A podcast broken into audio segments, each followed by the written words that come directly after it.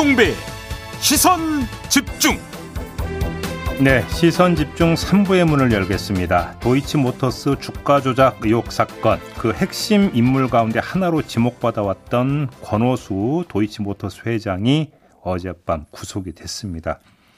이 사건의 중대한 분기점이다. 다들 이렇게 평가를 하고 있는데요. 아, 권오수 회장 구속 이후 검찰 수사의 칼끝이 김건희 씨에게 향하느냐 마느냐 이게 관심사이기 때문인데요. 자, 지금 이 두 분 변호사를 모시고 이 문제를 좀 집중적으로 한번 점검을 해보도록 하겠습니다. 매주 수요일에 유튜브 연장 방송이죠. 사법 논담을 꾸며주고 계시는 두 분인데요. 오늘은 이 문제를 3부에서 먼저 좀 짚고 이어서 유튜브 사법 논담에서는 또 다른 문제를 좀 짚어보도록 하겠습니다. 두 분 소개를 해드리죠. 박지훈 변호사 모셨고요. 어서 네, 오세요. 안녕하세요. 천하람 변호사 모셨습니다. 어서 오세요. 예, 전남 순천의 천하람입니다. 네. 자, 우리 애청자 여러분들의 좀 이해를 돕기 위해서 먼저 네. 변호사께 어, 뭐 대예언까지 해오셨던 분이기 때문에 아유, 예, 그럼요. 어, 권오수 회장이 받아왔던 혐의가 뭔지 일단 이걸 좀 알아야 될 것 같아요. 기본적으로 음. 주식 투자는 공정한 어떤 경쟁을 해서 해야 됩니다. 네. 근데 그 과정에서 어떤 시가를 올리기 위해서 조종을 한다든지 음. 허위 뭐 공, 정보를 공개한다든지 음. 이건 자본시장법에서 시세 조정 등을 처벌하도록 돼 있는데 네. 가장 중요한 것은 이 고노수 회장이 도이치모터스 주가를 올리기 위해서 그릇된 정보는 공개하고 또 허위 매수하는 것처럼 하고 음. 실제로 많이 매수하다가 빼기도 하고 음. 이런 시세 조정을 했다는 혐의입니다. 음. 그래서 실제로 한 1,500여만 주, 636억 원 상당을 직접 사거나 불법 매수 유도를 했다는 자본시장법 그 위반이고요. 음, 음. 그래서 그것을 하기 위해서 혼자 못하니까 음. 이른바 선수라고 우린 표현합니다. 그, 시- 그 업계에서는 작전 실행 실행하는 사람들 음. 이정필 씨가 이번에 검거된 이정필 씨가 선수 중에 하나고요. 음, 음. 선수들하고 같이 또 돈을 모아야 되니까 음. 전주들하고 같이 했던 그런 사건입니다. 그러면 그러니까 구속영장을 발부를 했다는 것은 주가 조작이 있었다라고 법원도 판단을 했다 이렇게 보면 되는 건가요? 그러니까 물론 우리가 이제 이론적으로는 무죄 추정의 원칙이 적용되기 때문에 뭐 음. 구속영장이 나왔다고 해서 꼭 죄가 있다 이렇게 단정하면은 안 물론 되는 안 거긴. 합니다. 네. 그렇지만 이제 현실적으로 놓고 보면 권오수 회장이 구속된 것도 있고 음. 그 외에 다른 가담자들도 이미 두 그렇죠. 명이 또 구속이 됐고 그래서 법원에서 이렇게 꽤 오래된 2010년 정도 죠. 제일 그 2009년 정도부터 했던 어떤 범죄 행위에 대해서 음. 이렇게 적극적으로 구속영장을 발부하고 있다라는 얘기는 최소한 사건의 실체가 있다라고 네. 보는 것이 맞습니다. 어차피 이제 구속영장 뭔가 발부를 할 때 이제 중요한 판단 요건 가운데 하나가 이제 그 범, 범죄가 얼마나 소명되는가. 네, 그렇죠. 바로 이 점이니까. 네. 어, 검찰 수사에서 그러니까 주가 조작이라고 하는 범죄가 상당 부분 소명이 됐다. 네. 일단 일단 이렇게 판단한 것으로 우리는 까- 깔고 전제로 그렇죠. 깔고 지금부터 좀 이야기를 시작을 해야 될 것 같은데요. 그러면 일단 권오수 회장이 거의 이제 주도를 해서 그렇죠. 선수들을 동원해서 주가 조작이 있었다. 네. 자, 이, 그러니까 이렇게 이제 봐야 되는 건데 그러면 이제 관심사는 이거 아니겠습니까? 자, 또 하나의 문제 조금 전에 박준 변호사가 이야기했던 이정필이라고 하는 사람. 영장 실질 심사에 갑자기 불출석하고 잠적해 버렸던. 예. 근데 12일에 다시 검거를 했다는 거 아니겠습니까? 이 사람은 왜 중요한 겁니까? 이 사람이 이제 이른바 돈을 모으는 사람입니다. 음. 그리고 선수라는 게 뭐냐 하면 네. 뭐 여러 가지 방식으로 시세 조정을 하고 그렇게 어, 주가를 부양했거나 올리거나 하는데 음. 실제로 막 매집을 하기도 하고요. 네. 동시에 팔기도 하고요. 그런 역할을 하는 사람인데 이정필이 여기서 좀 중요한 거는 뭐냐면 음. 돈을 좀 모아왔다라는 거예요. 주식을 음. 모아오든 돈을 모아오든 음. 지금 가장 지금 혐의점을 두고 있는 게 특히 이제 윤석열 후보의 처인 김건희 씨 부분이거든요. 네. 2009년 10년 그 당시에 10억 원 상당의 현금도 받았고 음흠. 또 주식도 받아가지고 네. 그것을 이번 시세 조정하는데 활용한 게 아니냐라고 음. 해서 가장 중요한 사람으로 좀 지목되고 있는 사- 상황입니다. 그러면 지금 이제 지금까지 나왔던 의혹 보도를 종합을 하면 네. 김건희 씨와 권오수 회장은 평소 알고 지내는. 사이인데 권오수 회장이 이른바 그 선수인 이정필 씨를 김건희 씨한테 소개를. 해줬다. 이게 지금 이제 의혹의 핵심 아니겠습니까? 그건 또 인정을 좀 했어요 일부는. 음. 네. 그러면 이정필 씨가 검거가 됐으면 그러면 권오수 회장의 소개를 받아서 이제 관계가 형성이 된 이정필 네. 씨와 김건희 씨가 음. 어디까지 그러면 이야기가 오고 어떤 일이 있었는가? 그러니까 이게 이제 핵심이 되는 거죠. 그렇죠. 사실 여기에 대해서는 그 윤석열 후보도 그 국민의힘 경선 과정에서 이런저런 얘기를 좀 해놨습니다. 예, 예. 그 이정필 씨가 뭐 그 워낙 경력이 좋다, 음. 뭐 무슨 어 골드만삭스 출신이다라고 음. 해서 자기가 이 사람한테 위탁 관리를 좀 맞으면, 맡기면 괜찮을 것 같다. 그러니까 10억이든 통장을 맡겼다. 그렇죠. 뭐 그런 그거죠? 식으로 해서 어, 위탁을 맡겼는데 예. 여기에 대해서 손실만 봐서 음. 그러다 보니까 이제 김건희 씨가 아, 더 이상 여기에 맡기면 안 되겠다 싶어서 돈을 뺐고 음. 그 후에는 뭐 특별한 인연이 없었다 이런 인연 얘기를 내놨고요. 그러니까 이제 당시에도 그 윤석열 후보가 지속적으로 얘기한 것도 당시에 주식 투자 내역이라든지 이런 거를 뭐다 공직자 재산 관리 그 재산 보고를 할 때 다 얘기를 했기 때문에 네. 우리가 뭐 이걸 통해서 어떤 큰 이득을 보거나 이런 것도 없었고 음. 뭐 주가 조작이라든지 이런 부분에 대해서는 자기들은 알지 못한다 이런 입장으로 이해가 맞아요. 됩니다. 아니, 이제 그럼 그 집중적으로 한번 그 얘기를 해보죠. 그럼 하나하나 좀 네. 짚었으면 좋겠는데 첫째, 김건희 씨가 이정필 씨에게 10억이 든 통장을 맡겼다라고 하는 행위는 어떻게 이해를 해야 되는 겁니까? 아, 일단은 이게 수시조 조정이 한 사람은 당연히 처벌이 되지만 예. 그것을 하기 위해서 거래를 위탁하거나 수탁을 시킨 사람도 처벌을 합니다. 음. 그러니까 돈을 댄 사람도 처벌합니다. 음. 다만 알아야 되겠죠. 다만 근데 시세 조정을 한다는 걸 그렇죠. 알고 해야 됩니다. 조작을 하려고 하는 게 아니라 나는 그냥 그 단순히 투자 차원에서 지금 얘기는 그렇죠. 음. 이제 그러니까 우리 해석하면 윤석열 후보 측 얘기는 그냥 모르고 한 것 같다라고 지금 해석이 되는데 정말 말 그대로 모르고 한 거라면 처벌할 수가 없어요. 그렇죠. 시세 조정을 할 목적으로 그 돈을 맡겼을 때 처벌이 되는 거거든요. 음. 뭐 그러니까 똑같이 뭐 처벌이 됩니다. 그렇죠. 예를 들어서 뭐 그 돈을 맡겼다고 해도 뭐 도이치모터스라는 회사의 성장 가능성이 있을 것 같다. 내지는 뭐 이 사람이 뭐 골드만삭스인가요? 아무튼 어디에서 나온 음. 뭐 괜찮은 펀드 매니징을 할 만한 사람이니까 맡겼다라고 음. 하면 죄가 안 되는 것이고 음. 어 시세 조종을 할 거라는 걸 알고 맡겼다 그러면 당연히 이것도 자본시장법상 처벌이 됩니다. 처벌 대상이 됩니다. 그러면 알고 맡겼다라면 거기서 손해를 봤던 이익을 봤던은 아 상관없어요. 중요하지 않은 네. 거고. 시세 예. 조정 성공하든 실패하든 다 처벌됩니다. 그러면 지금 걸로. 윤석열 후보 쪽에서 그 관련 통장 내역을 공개한 적이 네. 있지 않습니까? 네. 그러면 그거는 결정적 물증은 안 된다는 이야기로도 연결이 되는 그렇죠. 사실은 알았느냐 몰랐느냐가 중요한 거고 돈을 네. 벌었느냐 안 벌었느냐 사실 그렇게 중요한 게 아닙니다. 않습니다. 그러다 보니까 이제 여러 언론에서도 그 이모 씨가 아니 뭐 이름 이미 공개했죠. 이정필 씨가 이정필 가장 씨가 중요한 거죠. 네 정말로 이건희 씨로 아 김건희 씨로부터 돈을 받을 때 음. 어떻게 얘기를 하고 돈을 받은 거냐. 결국은 딱 그거 하나네요. 예, 그게 제일 큰 그래서 쟁점입니다. 제가 뭐 계속 얘기를 했지만 이정필 씨 얘기를 그걸 듣질 음. 않으면 김건희 씨를 부르거나 뭐 더 나아가서 김건희 씨를 피해자로 하기 쉽지도 않아요. 그러면 여기서 결국은 이제 키맨은 권오수 회장은 그럼 어떤 차원에서 이정필 씨를 김건희 씨한테 소개해 줬느냐. 그렇죠. 이게 그렇죠. 일단 그럼 동기가 하나가 이제 그때도 뭔가 시세 조정과 관련한 얘기를 했느냐. 안 했느냐 이게 네. 중요해요. 그다음에 이정필 씨와 김건희 씨 사이에 그럼 통장을 맡기고 하는 과정에서 시세 조정 이야기가 있었느냐 있었냐, 없었느냐. 요 두. 근데 실제로 뭐 없었다 하더라도 객관적으로 어떤 추정되는 증거가 있다 그러면 음. 예를 들어서 뭐 두 사람들이 아니라고 하더라도 추정이 될 수는 있습니다. 아 그러면 근데 한번 그렇게 지금 그 음. 말씀하셨으니까 이정필 씨는 권오수 회장은 그런 얘기 한 적 없다. 음. 이래버리면 어떻게 됩니까? 그래서 지금 이제 강두구 의원이 지금 얘기했던 게 조금 눈여겨 봐야 될 부분 어제 같아요. 민주당 예. 강북구 의원이 예. 강두구 의원 얘기로는 이제 이미 이전에 권오수 회장과 가장 측근에 있던 두창섬유 지금은 도이치 뭐 오터스인가 하는 회사의 전 이 대표라는 사람이 이미 김건희 씨하고 장애에서 대량으로 물량을 그 죽시 거래를 했던 정황이 있다라고 하는 거거든요. 음. 뭐 그것은 다 확인된 거고요. 그건 어떤 의미를 갖고 그 어떤 거냐 하면 주식 같은 것들은 이제 이 주, 시세 조정 행위 하기 전에 뭘 하냐 하면 시간을 다 짭니다. 이 통정 매매라고 얘기를 하는데요. 음. 일부러 언제 몇 주를 사고 팔기로 계약을 해요. 그래서 오. 우리 개미들이 봤을 때는 동시에 막 주가가 팍 오른 오르면 왜 그래 하냐면 선수들끼리 모여서 계속 막 사거든요. 서서 컴퓨터 여러 대 해가지고 열을 해가지고 예. 예전입니다. 요새는 잘 그래 안 하는데. 그렇죠. 그러겠죠. 그럼 개미들 보면 오야 이 주가 오른다 오른다.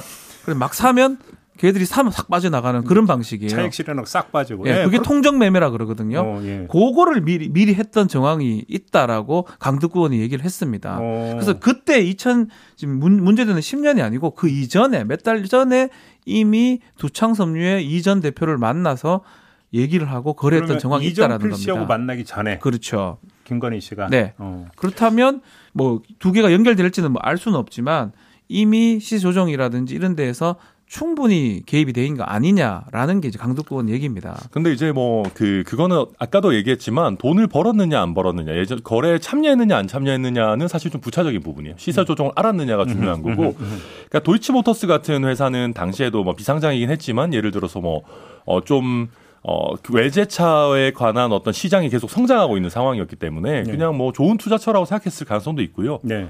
그 이정필 씨에 관련해서 진술이 없다면 사실 확인하기 어려운 부분은 분명히 있습니다. 예를 들면 이런 내용을 뭐 어떤 메신저를 통해서 기록을 남겨놓거나 음. 했을 거는 아니기 때문에 음. 어, 이게 얼마나 드러날지는 좀 봐야 되고 네. 김건희 씨와 관련해서는 지금까지 사실상 별로 드러난 것이 없기 때문에 네. 그 권오수 회장에 대해서 이번에 구속영장을 청구할 때도 음. 뭐 김건희 씨가 쩐주로서 내지는 공범으로서 명시되진 되진 않았던 걸로 음. 지금까지는 그렇게 파악이 됩니다. 그러니까 권오수 회장에 대한 구속영장 내용에 김건희 씨 관련 내용은 없다 는 거잖아요. 그렇죠 빠져 있습니다. 네. 예. 그러면 그거는 근데 이제 뭔가를 잡지 못해서일 수도 있고 아닙니다. 수사 기밀을 일단 보호하기 위한 것도 있을 수가 굳이 지금 어떻게 수사를 하냐면 음.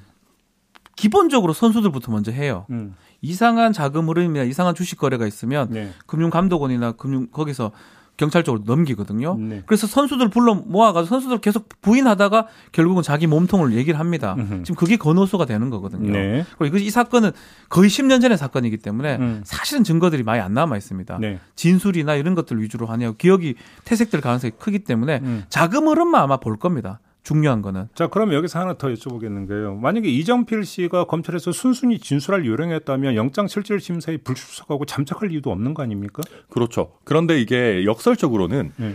도망을 갔다가 잡혔기 때문에 네. 보통 우리가 이런 도주 행각은 굉장히 양형에 있어서도 안 좋게 고려가 되거든요. 당연히 그렇겠죠. 당연히 그렇겠죠. 음. 그러다 보니까 만약에 이정필 씨가 어떤 엄벌에 처해질 위험성을 본인이 느낀다. 아, 그러면 또 일종의 플리바게닝이라고 그렇죠. 해서 네. 진술을 하나 해주는 대신에 뭐뭐 형량을 정영학 회계사가 마치 이렇게 입을 막 낮추- 열듯이 음. 아, 또 그럴 여지가 있습니까? 뭐 약간 오. 왜냐하면 도주 사실 자체는 사실은 잡히고 나면은 굉장히 안 좋게 작용을 하기 때문에 그렇겠죠. 럴 위험성도 분명 그럴 어떤 여지도 있습니다. 아, 네. 그럼 그럼 권오수 회장이 또 어떤 진술했을 가능성은 어떻게 보십니까? 권호수는 지금 상황이 안 좋아요. 음. 본인이 뭐 어떻게 누구를 봐주고 할 상황이 아닌 것처럼 저는 느껴지거든요. 네. 그래서 일단 아마 자기가 살고 봐야 된다. 제대로 된 뭐 본인이 사실은 둘 다 그렇습니다. 예. 권오수, 뭐 이정필 다 기억하는 예. 대로 막 얘기하지 않을까 생각이 됩니다. 누구를 뭐 봐주고 할 상황이 아닙니다 지금. 그래요? 횡령 배임도 지금 있다고 해요. 적시는 안 됐지만. 아, 횡령 배임도 있다고. 어떻게 보면 뭐 저, 저 제대로. 남의 돈 저, 회사 돈 빼가 또 주가 조작한 맞아. 거예요. 그 주가 조작하는데 회사 돈을 썼다고 아 주 지금 적법하게 조- 예. 주가 조작한 게 아니고 뭐 그런 얘기도 있기 때문에 네. 본인이 지금 뭐 누구를 보호할 입장은 좀 아닌 것 같아요. 그리고 또 하나 이제 그 초기에 이제 나왔던 쟁점 중에 하나가 공소시효 문제였잖아요. 근데 권오수 회장에 대해서 구속영장 발부하고 이랬으면 공소시효는 지금 살아있다라고 판단한 거로 봐야 됩니까? 그렇죠. 어떻게 돼요? 이 주가 조작 행위를 아주 오랫동안 했던 것 같습니다. 어. 최초는 이제 예를 들어서 이 시기가 이제 지났다고 10년이거든요. 자본시장부 위반이. 네. 그래서 올 초에 끝나는 걸로 이제 알았는데 네. 그래서 왜 조사 안 하냐 해가 시간 넘기면 끝나는 거 아니냐 했는데 이 시세 조정 주가 조작을 그러니까 10년 전 이맘때까지 계속 네. 했던 거죠. 마지막으로 한 시점이 마지막 한 시점이. 통장 거래 내역을 경찰에 찾아냈는데 참 오래 했다는 그게 거네요. 여름쯤입니다. 음. 10년 그 여름 했고 음. 여름이니까 10년을 딱 채워서 기소를 공범들을 기소를 했고요. 네. 그래서 나머지 이제 몸통이 회장까지 기소가 된 겁니다. 예. 아 구속이 된 겁니다. 죄송합니다. 그러니까요. 이제 이제 그 이정필 씨에 대해서도 뭐 구속영장 발부는 거의 기정사 어차피 도주를 했기 아니 뭐 때문에 도망갔던 사람이니까요. 구속됐죠. 뭐. 예. 됐고 예, 예. 됐죠. 그럼 이제 마지막 남은 수수는 김관희 씨 조사잖아요. 그렇죠. 그게 남았습니다. 임박했다고 봐야 됩니까? 그 저번에 예언을 하셨던 변호사. 제가 박 이렇게 변호사님. 예언한 시점은 이미 네. 지났죠, 사실. 9월 달에 예. 9월 달에 이 씨가 영장 청구가 됐었는데 음, 도주할 우려가 없대 가지고 보내줬잖아요. 음, 도주했어요. 예, 이게 때부터 문제인 거예요. 음, 두달 전에 할 수 있었던 게 두 달 후로 늦춰진 거예요. 예, 결국은 예, 그때 영장이 좀 발부됐었거나 예, 그랬었으면 음, 제가 말씀드린 것처럼 추석 전으로 막 음. 김건희 조사가 됐었을 건데 음. 결국은 이제 이번 주나 다음 주에 뭐 조사가 될 것 같습니다. 어, 조만간 뭐 이제 그 더 할게 시- 없어요. 시간을 더 예. 끌 이유도 없어. 예, 덮을 이유가 없습니다. 네, 그러니까 이정필 씨가 무- 입을 열면 뭐 당연히 부를 거고 네. 입을 안 열더라도 지금. 김건희 씨 같은 경우는 굉장히 공적인 어떤 관심사가 높은 인물이기 때문에 예. 최소한의 뭐 대질 신문이라든지 아니면 음흠. 뭐 각각 별도로라도 신문을 하든지 예. 그런 절차는 뭐더 무조건 거치지 않을까 나아가서 싶습니다. 뭐 얘기를 좀 해야 될 것 같은데 결국 이게 사실 지금 불거진 게 아니거든요. 2013년도에 사실 있었던 사건이에요. 네. 당시에도 이제 뭐 전주 모씨 아니면 선수들이 이 자필을 하면서 이거 문제가 된다라고 경찰에 얘기를 해가지고 경찰에 내사를 하다가 음흠. 내사를 하면 금감원의 자료를 받아야 됩니다. 주식 자료를. 음. 그게 거부가 돼가지고 조사가 끊겼던 사건입니다. 그랬죠. 예.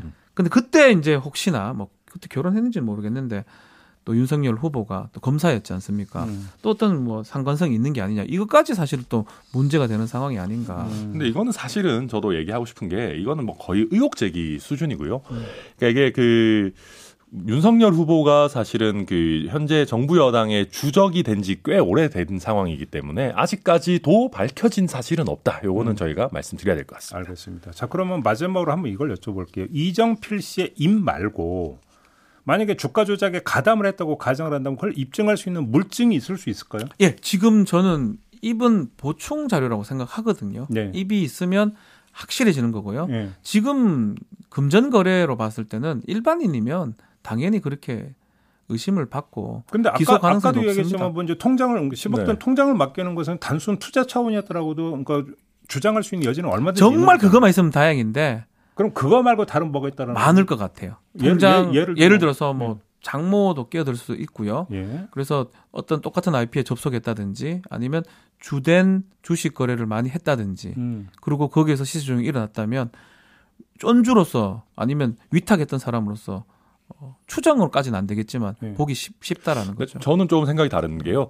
만약에 그때 당시에 시세 조정의 어떤 결과 같은 것들을 보고를 받았다. 음. 보통 전주들이 보고를 받습니다. 네. 아무래도 이게 큰 돈을 맡겨놓은 거기 때문에 오늘은 뭐 저희가 요 정도 이 정도 띄웠습니다. 뭐 내일은 이 정도 띄울 거고 뭐 예를 들면 3, 4일 뒤에는 조금 더 가라앉겠지만 걱정하지 마십시오. 이런 식의 커뮤니케이션을 하는 게 일상적이거든요. 근데 이 사건 같은 경우는 이게 시간이 오래됐기 때문에 설령 그런 일이 있다 한들 과연 증거가 남아 있 겠느냐. 통화 이건 좀 내역도 회의적이고. 지금은 안 남았다고. 네, 통화 내역 보통 1년 정도만 그러니까. 남아 있고. 어차피 그 기억들은 지금 믿을 게 못 돼요. 10년 전이니까 음. 결국은 자금 흐름으로 알겠습니다. 결국 해야 되는 것이다. 자, 도이치모터스 관련 사건 일단 여기서 좀 마무리를 하도록 하겠습니다. 아무튼 소환은 임박한 것 같다. 이 정도로 좀 정리를 하도록 하고요. 두 분 변호사님 가지 마시고 좀 이따가 또 유튜브에서 뵙는 걸로 하겠습니다. 수고하셨습니다. 감사합니다. 감사합니다. 세상을 바로 보는 또렷하고 날카로운 시선. 믿고 듣는 진품 시사. 김종배의 시선 집중.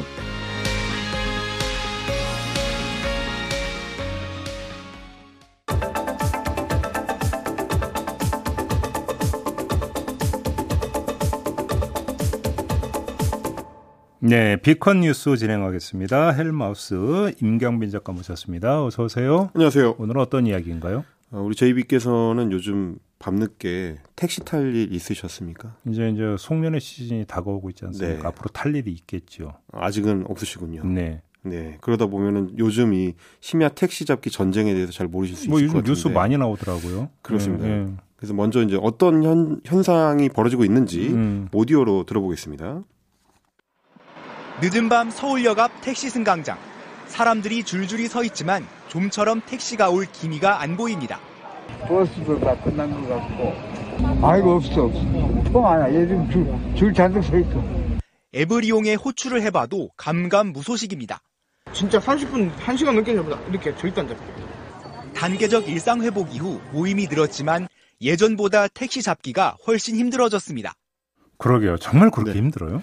뭐좀 좀 전에 이제 방송 그 음성으로 들으신 분도 이제 입이 얼어가지고 말씀을 제대로 못하실 정도인데. 근데 이런 경우가 되면 이제 더 이제 화가 나가지고 그래 누가 이기나 해보자 이렇게 가버리면 이제 기약이 그러니까. 없는 거죠. 아, 그런 오기를 부리시는 분들을 제가 이제 직장인 익명 커뮤니티 블라인드에서 좀 찾아봤습니다.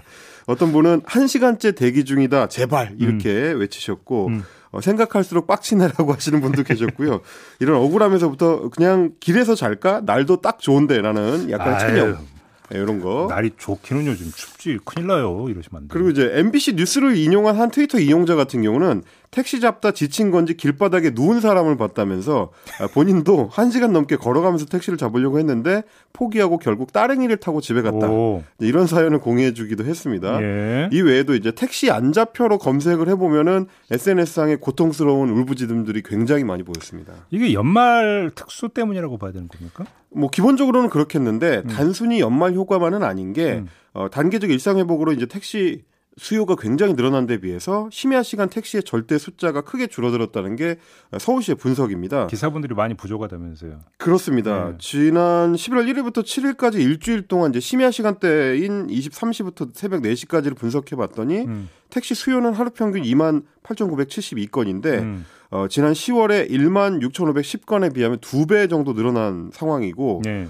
대신에 어, 심야 시간대 택시는 2019년에 비해서 5,551대가 부족한 상황이라는 겁니다. 어허. 특히 이제 택시 운전기사가 확 줄어들었는데 법인 택시 기사가 2019년에 3만 527명에서 지난 10월에 2만 955명으로 30%나 감소를 했습니다. 음. 오죽했으면 택시 회사에 가보면 기사가 없어서 차량을 놀리고 있는 그런 실정이라고 합니다. 이게 이제 그래서 배달 쪽으로 이제 많이 옮겨가셨다. 뭐 이런 뭐 보도 그런 얘기도 있고요. 하더라고요. 근데 아무튼 법인 택시 부족하면 개인 택시라도 늘린다든지 이런 좀 대책이 있어야 되지 않을까요? 그래서 일단 서울시에서 내놓은 대책은 3부제로 지금 운행되고 있는 음. 개인 택시의 부제를 음. 어, 심야 시간대에는 어, 연말까지 일시 해제하는 걸로 어제부터 시작을 했습니다. 네. 어, 이렇게 되면 이제 개인 택시는 원래 이틀 일하면 하루를 의무적으로 쉬어야 되는데 음. 이거를 해제해서 더 많은 이제 개인 택시가 운행될 수 있게 하겠다라는 겁니다. 네네. 원래는 이제 연말인 12월 한 달 동안만 운영하던 건데 이제 보름 정도 앞당긴 거고요. 음. 하지만 이제 제가 개인 택시 조합이라든지 뭐 법인 택시 조합이라든지 택시 노조 쪽의 의견을 좀 들어봤더니 음.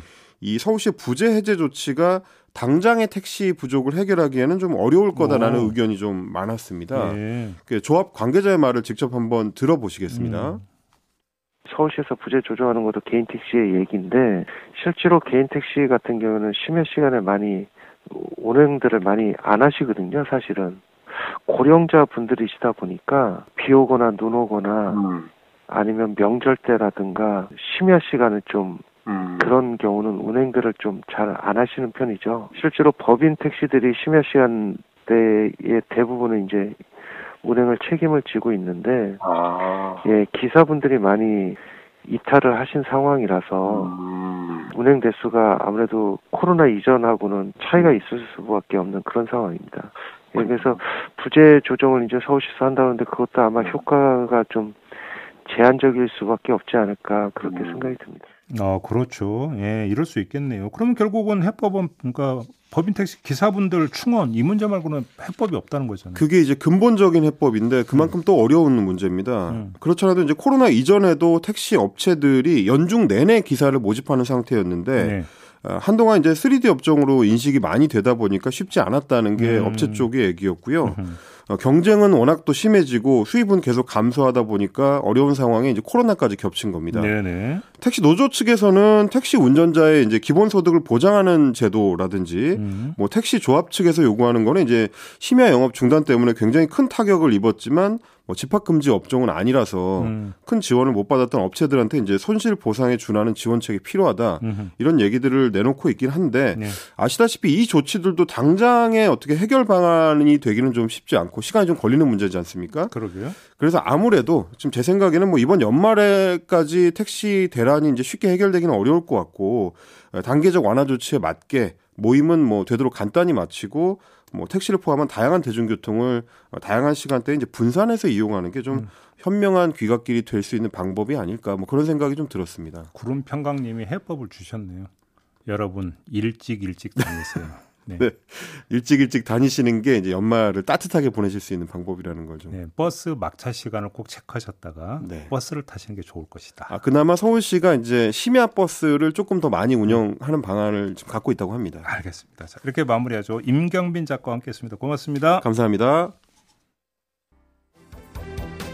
네, 본방 마무리해야 되는 시간이네요. 이어지는 손에 잡히는 경제 함께해 주시고요. 어, 저는 유튜브에서 사법농담 이어가도록 하겠습니다. 고맙습니다.